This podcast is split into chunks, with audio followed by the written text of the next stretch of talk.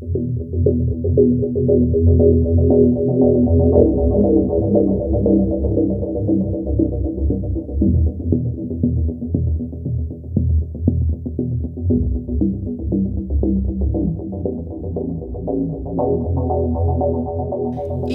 jag drar igång avsnittet, egentligen det första avsnittet, så kommer det att handla om just aliens, där vi ska prata om reptiler och alla de undergrupperna som finns. Så ska ni få en hemläxa och det här har jag kommit på igår eftersom jag har blivit taggad, taggad, taggad på internet från eh, väldigt många människor som säger Har du sett den här serien som går på Netflix? Har du sett den? Och jag bara, ja, jag började titta på den men jag kände bara att det här är ännu en arkeologisk eh, felvinklad historia så jag såg kanske Ja, jag såg kanske några sekunder. Jag vet inte ens om jag klickade in på den. Du måste se den. Det är allting som du har pratat om, allt som du har skrivit om pratar han om och jag bara shit pommes frites. Så jag har sträcksett alla de här avsnitten och jag är helt blown away. Alltså det här är en historia som ni måste se, ni måste få det här i hemläxa innan vi drar igång första avsnittet. Därför att annars måste jag sitta och prata om det här som han sitter och pratar om för att man ska förstå tidslinjerna, för att man ska förstå hur civilisationer har kommit och gått. Eh, så därför ska ni få i hemläxa att se den här serien som går, tro det eller ej, kontroversiellt på Netflix. Och den heter Ancient Apocalypse med Graham Hancock. Den går i åtta delar, där den första heter Once there was a flood. Sen avsnitt två heter Stranger in a time of chaos. Trean ska ni verkligen, här börjar bli intressant, här har vi Sirius Rising. Nummer fyra har vi Ghost of a Drowned World. Nummer fem Legacy of the Sages. Nummer sex America's Lost Civilization. Nummer sju A Fatal Winter och nummer åtta Cataclysm and Rebirth. Så ni måste faktiskt eh, få det här i hemläxa och titta på detta. Jag sa ju i tidigare avsnitt att vi måste vara väldigt kritiska, vi måste titta på vad har aliens lämnat efter sig för bevis på jorden. Det, det är det vi kan gå på väldigt mycket, förutom att vi blir besökta av dem och har kontakt med dem. Så de här kallas ju då bland annat för Sky Gods, man måste titta på monument, man måste titta på templen, man måste titta på statyer, inskriptioner, texter, myterna eh, som faktiskt är sanna. Och det får ni också lära er i den här serien på Netflix. Eh, fornlämningar som daterar upp till kanske 130 000 år tyckte jag han sa någonstans.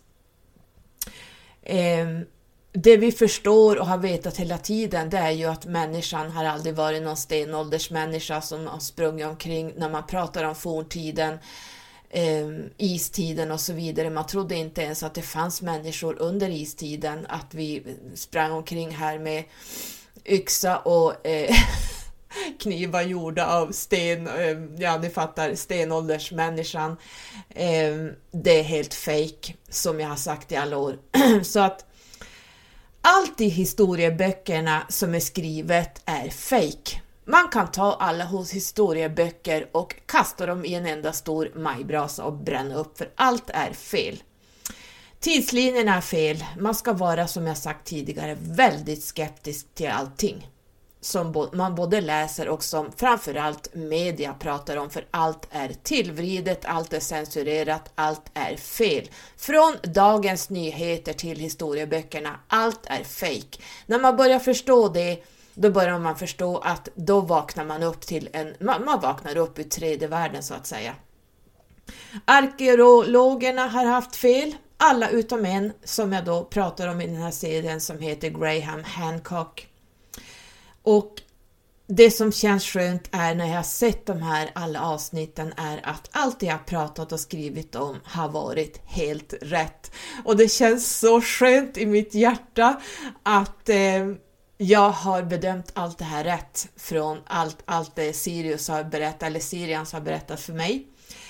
Vi ska också titta på en gud som kom upp från havet med en fiskstjärt och det är ingen mindre än Enki som styr över stenbocken. Jag kommer att prata mer om det när vi kommer dit.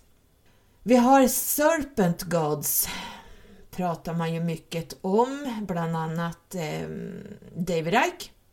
Vilka var de? Och de finns i alla civilisationer genom tiderna.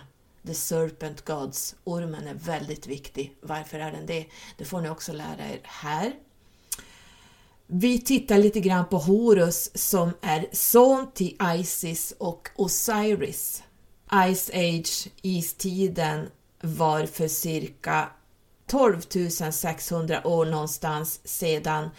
Eh, här kom ju då the flooding där allt eller där alla myter pratar om the flooding i olika länder, i olika alla, alla skrifter som finns, alla myter så pratar man någonstans om the flooding, en översvämning. Alla här visar ormar som kommer upp från vattnet eller från himlen, det vill säga the serpent gods. Vad hände då när ni har sett den här serien så ska ni börja tänka lite grann på 12 600 år sedan ungefär hade vi istiden. Och när den här katastrofen hände då, vad fanns det för civilisation som var här innan istiden?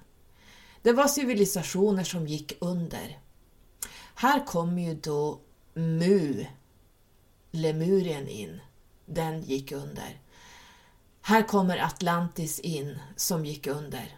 Och varför gick Atlantis under? Jo, det blev för mycket ego.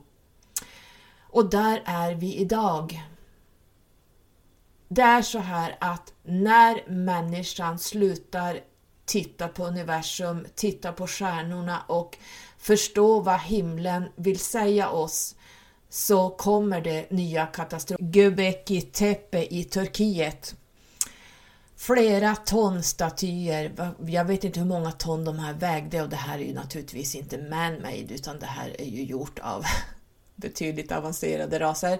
Ehm, där får vi också se det de försökte lämna efter sig till mänskligheten är när istiden kommer, när nästa katastrof kommer.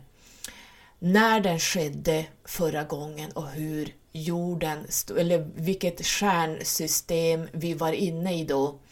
Det var Skorpionen och det var Vattumannen tror jag. Ehm, så vi börjar närma oss ehm, en ny katastrof. Och jag kommer att prata om det här i Esoteriska podden när, vi, när jag ska prata om polskiftet. Det här sker hela tiden, alltså att jorden går under, civilisationen går under och människan kommer att gå under. Och det här vet också Deep State. Det är därför de bygger underjordiska gångar överallt så att man kan fly. Och det är bara vissa utvalda som eh, kommer att överleva. Och det är ju naturligtvis deep state-personer, reptiler så att säga. Och eh, det här är ingenting man pratar om högt och ni kommer att få se underjordiska gångar som Hopis hade. Man har ju hittat Hopi 300, meters, eh, 300 meter ner under jorden så bodde Hopis under the flooding, även de. Men det finns andra civilisationer och människor i olika länder där man har hittat underjordiska, jag tror det var åtta våningar ner under jorden, Eh, där man bodde under eh, den här katastrofen för att kunna överleva. Och vilka var det som hjälpte dem med det här? Jo, det var the Sky Gods. Hur de skulle överleva den här istiden. Det är väldigt, väldigt spännande och jag tänker ni ska få lyssna på ett litet snutt ur ett avsnitt som hette Sirius Rising eh, hur man byggde olika tempel på Malta och de här templen flyttades hela tiden och varför gjorde man det? Jo, det beror på att Siriusstjärnan eh, som det såg ut då för 11, 12, 13 000 år sedan, ja men eh, 11 000 år sedan i alla fall, Eh, var på helt andra platser än vad den är idag eftersom jorden tiltar hela tiden så att ibland dyker Sirius upp och ibland försvinner den. Så man byggde hela tiden och flyttade de här templen så att man skulle stå helt i align med Siriusstjärnan. Eh, the brightest star i vårat eh, universum här, eller vårat, våran galax som sett från jorden i alla fall.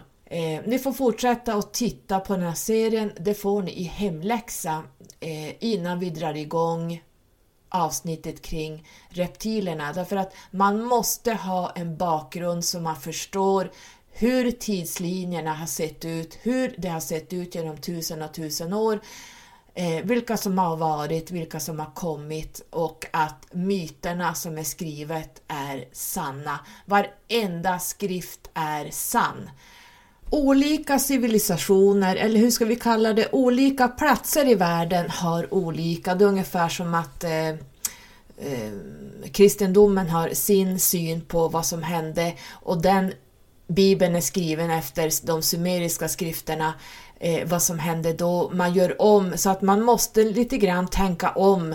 Vem, va, vem var vad i, i Bibeln? Och man måste då sitta och jämföra det med de sumeriska texterna eh, där vi hade Anunnaki här. Vi måste titta på Hopis som blev hjälpta av eh, Sky Gods, det vill säga de har gjort inskriptioner där de flydde ner under jorden och bodde långt inne i bergen i den här flooding. Eh, fick hjälp av en civilisation som var eh, Ant People. Här har vi, och, det är ur deras perspektiv. Sen har vi andra civilisationer på Malta, vi har olika civilisationer från Ja men alla platser i världen visar samma saker, det är bara det att man måste tolka det här rätt. För när man börjar sitta och jämföra texterna, man tittar på inskriptionerna, statyerna eh, allting så börjar man se att det är från samma källa alltihop, men man ser det lite olika. Så Bibeln är ju en rak översättning från Anunnaki-tiden när Anunnaki var här. Jag behöver inte återupprepa det här, men jag vill bara säga det igen så att man måste vara, man kan inte lita och tro att det var olika, utan det är samma Sky Gods hela vägen eh, som åkte runt på jorden och hjälpte människan att överleva, att hjälpte människan om astronomin, man lärde människan hur man ska tolka katastrofer och de lämnade ju efter sig varningar till människan att det här kommer att komma. Det kommer att gå under om ni blir för, ja där vi är idag. Vi ser inte ens himlen idag. Jag ser knappt månen ska ni veta, då är det jävligt illa, illa när man inte ser fullmånen här uppe i Norrland, då förstår ni hur mycket skit vi har i våran atmosfär. Alltså på himlen, det går inte att se en stjärna i princip.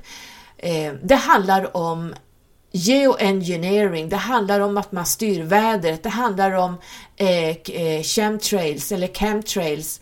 Det handlar om så mycket som vi håller på med. Vi håller på att förstöra hela världen och eh, vi är snart där att det kommer, vi kommer att gå under. Det här har jag vetat i många år och vi närmar oss med stormsteg för att det vi håller på med här är inte okej. Okay.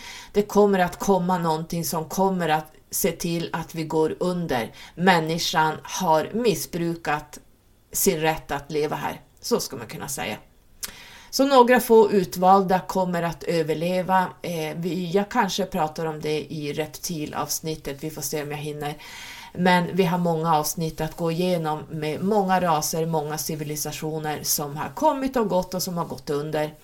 Och ni vet också att Lemurians Mu, de flydde också under jorden. De bor i Agartha, de bor lite varstans under jorden.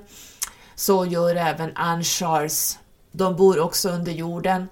Eh, så att vi har mycket avsnitt som vi ska, eller jag ska prata om kring våran, ja hela våran historia så att säga. Eh, så jag lämnar över ordet till Graham Hancock som ska prata lite grann om Sirius. Trevlig lyssning!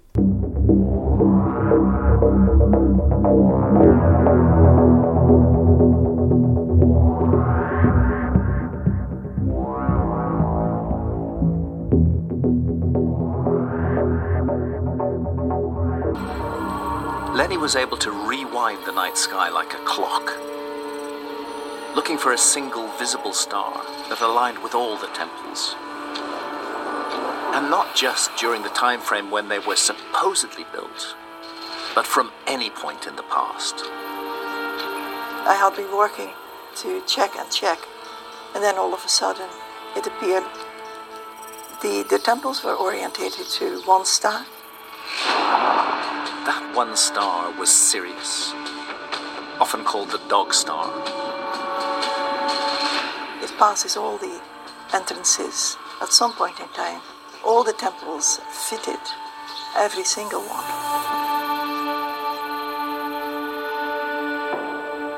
And Sirius, of course, is a particularly magnificent star. In fact, if I'm correct, it's the brightest star in the sky. The brightest by far.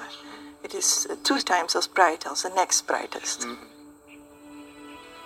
Lenny's theory would also explain why these early astronomers built so many temples. As Sirius shifted position over time, it fell out of each temple's line of sight, forcing the architects to build a new one with a slightly different orientation. Because of precession, Sirius hadn't been visible from Malta for thousands of years, until the Earth's wobble brought it spectacularly back into view around 11,000 years ago. And the temple lined up with that spectacular appearance after a long absence is a simple one called Hagarim North.